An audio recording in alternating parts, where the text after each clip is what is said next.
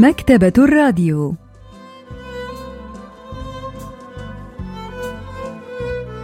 أهلا وسهلا بكم في حلقة جديدة من البرنامج الأسبوعي مكتبة الراديو، الذي نستعرض من خلاله كتابا جديدا كل أسبوع. واليوم سوف نستعرض قصة الحلاقة للكاتب نادو هيانغ. لحظات ونوافيكم بالتفاصيل.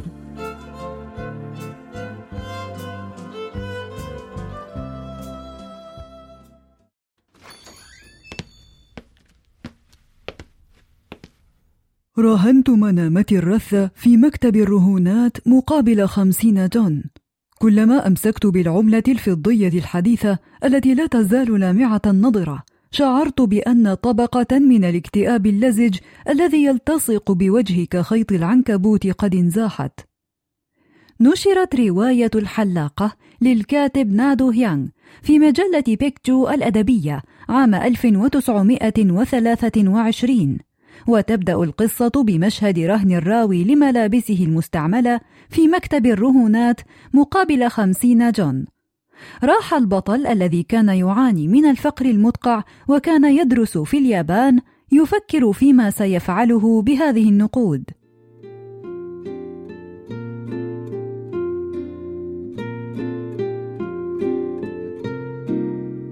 بينما كنت أعبر جسر أوتسانوميتسو باتجاه منزلي، مررت بمدرسة فتيات ثانوية ومستشفى. رحت أنظر في نافذة كل منزل أمر به. رأيت شعري الكث الطويل متشابكا كغابة من الأشواك، ومبتلا بالعرق كضفدع في عاصفة رعدية. غمغمت لنفسي وأنا أزيح خصلات الشعر التي ظلت تنزلق على أنفي، وأضع قبعتي ذات الرائحة العطنة. يجب أن أحلق شعري، لكن حتى بعدما قررت أن أحلق شعري لم أجد في نفسي الشجاعة الكافية لدخول محل حلاقة عادي، فالحلاقة في أي مكان محترم ستكلفني المبلغ الذي حصلت عليه لتوي.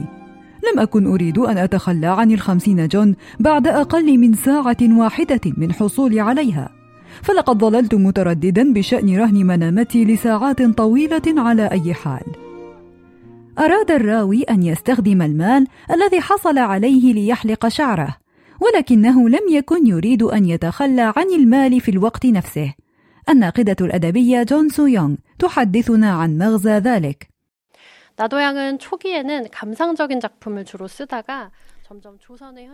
تبدأ القصة بمشهد الراوي وهو يرهن منامته مقابل مبلغ من المال، وهو ما يجعله يتخلص من الشعور بالكآبة والحزن، وهي بداية مهمة لأن المال كان جزءا مهما من عالم الكاتب. وقد اختار الكاتب نادو هيانغ استخدام شخصية غير ناجحة اقتصاديا ليستعرض مشاكل الاستعمار في عشرينيات القرن الماضي. كان المال شيئا بالغ الأهمية، له القدرة على التأثير في مشاعر المرء، والمشاعر جزء شخصي خاص جدا من الكيان الإنساني، والمال هو منبع التفرقة والتهميش في المجتمع. وبطل القصة شخص معدم تعتبر حياته مرهونة لدى المجتمع. بدأ الراوي في البحث عن محل حلاقة من الدرجة الثالثة كي لا يكلفه أكثر من عشرين جون.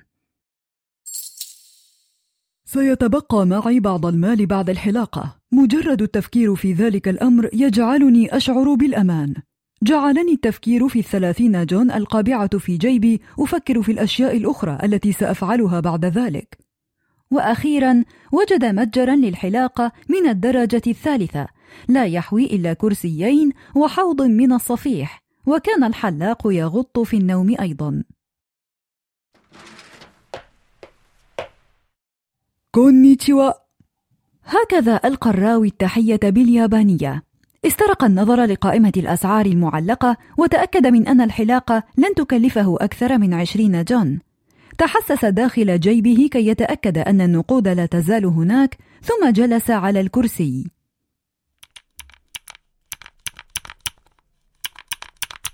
بينما كانت رأسي تحلق ملأتها أفكار متنوعة.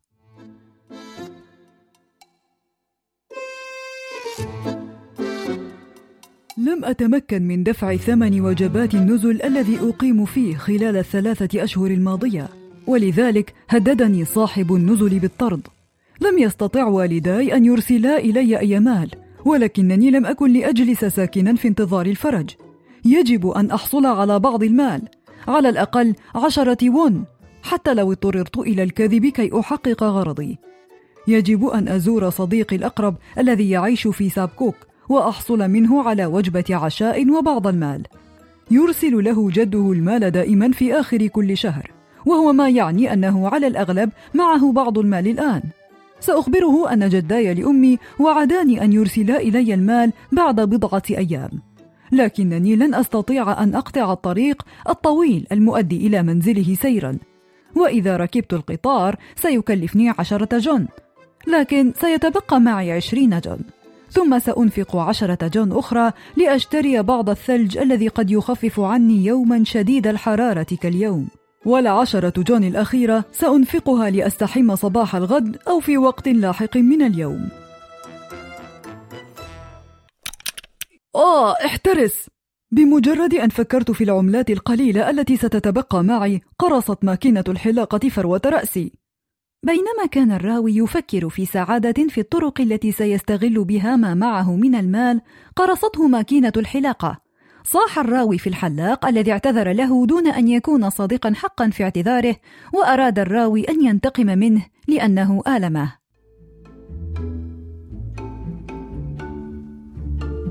في تلك اللحظة حاول الحلاق أن يدير رأسي إلى اليمين بيديه، ولكنني انتقمت منه فأدرتها إلى اليسار، وعندما طلب مني أن أرفع رأسي إلى الأعلى وجهتها إلى الأسفل، وهكذا. عندما نظرت إلى انعكاس وجه الحلاق في المرآة وجدته عابسا، وكان المكان بين حاجبيه يبدو مكرمشا كالورق. بدأ أنه يحاول كظم غضبه، وكأنه يحاول ابتلاع دواء مرا. وما إن انتهى الراوي من انتقامه الصغير حتى سمع صوتا رقيقا ينادي الحلاق.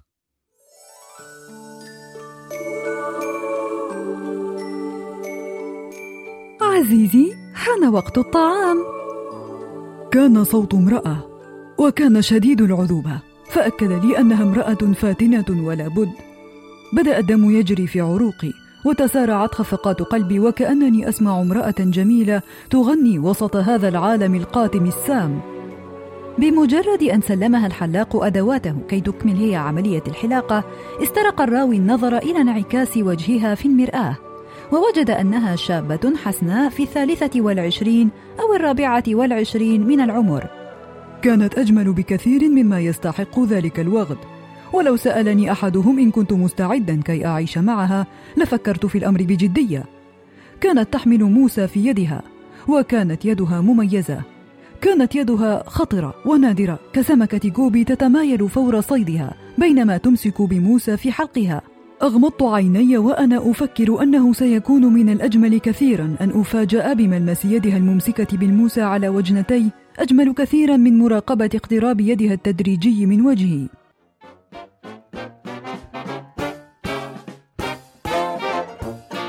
شعرت بحركة وجهها فوق وجهي من خلف جفني المقفلين. كانت يداها الحريريتان على وجنتي، وكانت أصابعها ترقص على وجهي وكأنها كائنات رشيقة بإرادة مستقلة. داعبت رائحة أنفاسها أنفي، وكانت قريبة للغاية. أردت أن أفتح عيني. لا شك أن عينيها اللتين تتأملان أذني ومسام وجهي الآن ستبدو لامعة للغاية، لدرجة أن تخترق روحي فأشعر أنها غسلت بماء زلال. لكنني لم أستطع أن أفتح عيني، ولم أشعر بكل هذه السعادة أمام امرأة تحمل موسى حادة من قبل. شعر الراوي بشيء مميز يخترج في صدره عندما جاءت الحلاقة كي تحلق له ذقنه. البروفيسور بانغ مينو، أستاذ الأدب الكوري بجامعة سيول الوطنية، يحدثنا عن ذلك. 이 소설에서 가장 그 흥미롭고도 가장 빼어난 묘사가 있는 대목은 그 여 이발사가 يعد المشهد الذي يصف حلاقة المرأة لوجه الراوي أكثر الأجزاء إمتاعا في القصة، فالمشهد يتيح لنا أن نرى ذلك الشاب الذي لا خبرة له مع النساء وهو يشعر بالانجذاب تجاه تلك المرأة الحلاقة، ويرينا المشهد أيضا كيف يركز على يدها وكيف يفسر ابتسامتها العملية بوصفها ابتسامة شخصية موجهة إليه، وهو مشهد خفيف أقرب إلى الكوميديا إذا قورن بأعمال الكاتب الأخرى. عندما وضعت له مسحوق ما بعد الحلاقة منحته ابتسامة صغيرة، وفي الواقع كانت تعض شفتيها كي تمنع نفسها من الابتسام، وعندما رأى الراوي ذلك منحها ابتسامة مماثلة. سألت: لماذا تبتسم؟ ثم ابتسمت مجددا. لسبب ما بدأت أرتجف وأشعر بالتوتر. بدت ابتسامتها غريبة، شيء ما لم يكن على ما يرام. طلب منها الراوي أن تجلب له كوبا من الماء البارد في محاولة منه لبدء حوار معها، ولكن ما المضحك؟ لا شيء. كان يريد أن يتبادل معها الحديث، ولكنه دفع لها ثمن الحلاقة. كم الثمن؟ سألتها رغم أنني كنت أعرف الإجابة. عشرون جون. وضعت عملة الخمسين جون الفضية في كفها، ثم وضعت قبعتي واستدرت ناحية الباب وأنا أقول: أراك لاحقا. ولكنها لاحقتني صائحة: لقد نسيت الباقي.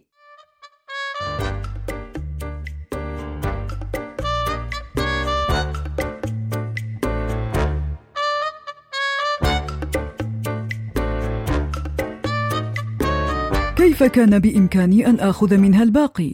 في تلك اللحظة نسيت صديقي الذي يعيش في سابكوك، ونسيت الثلج، ونسيت الإيجار المتراكم في النزل. صحت في شهامة: احتفظي به. ثم واصلت طريقي.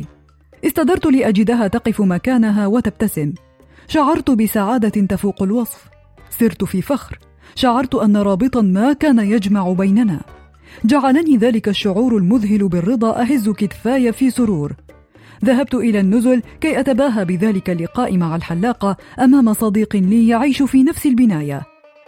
كان يوما حارا، وقد خلع الراوي قبعته، وبينما كان يمرر كفه على رأسه المحلوق حديثا شعر بشيء ما بين أصابعه.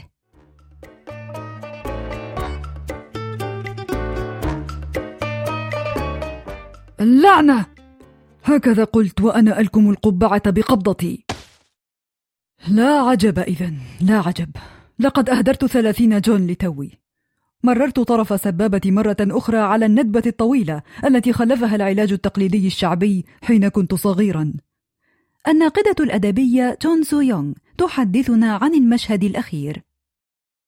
주인공은 자신의 생존과 교환해야 하는 아주 중요한 삼십 전을 여인의 웃음과 끝내 바꿔버립니다. يتخلى الراوي عن الثلاثين جون المتبقية معه والتي تعتبر ضرورية جدا بالنسبة إليه مقابل ابتسامات من الحلاقة، ولكنه عندما يدرك أنها كانت في واقع الأمر تضحك على الندبة على رأسه يندم على الفور على إهدار المال الذي كان آخر ما يملك، ويرينا ندمه مدى صعوبة ظروفه. كما أن عبارة لا عجب إذن تتضمن تقريع الذات الذي يمارسه الراوي بسبب عجزه عن تحقيق أي نجاح مادي، لأنه يدرك أنه لا يوجد امرأة ستعجب برجل معدم، وأن التفرقة ضد الناس وتهميشهم بسبب قلة ما يملكون من المال هو أمر واقع في المجتمع. فالمال وحده هو صاحب اليد العليا في المجتمع الرأسمالي، وليس الابتسامات أو المشاعر. وتصف القصة الواقع الصعب الذي عاشته البلاد في العشرينيات والتأثير الكاسح للمال على الناس ومشاعرهم.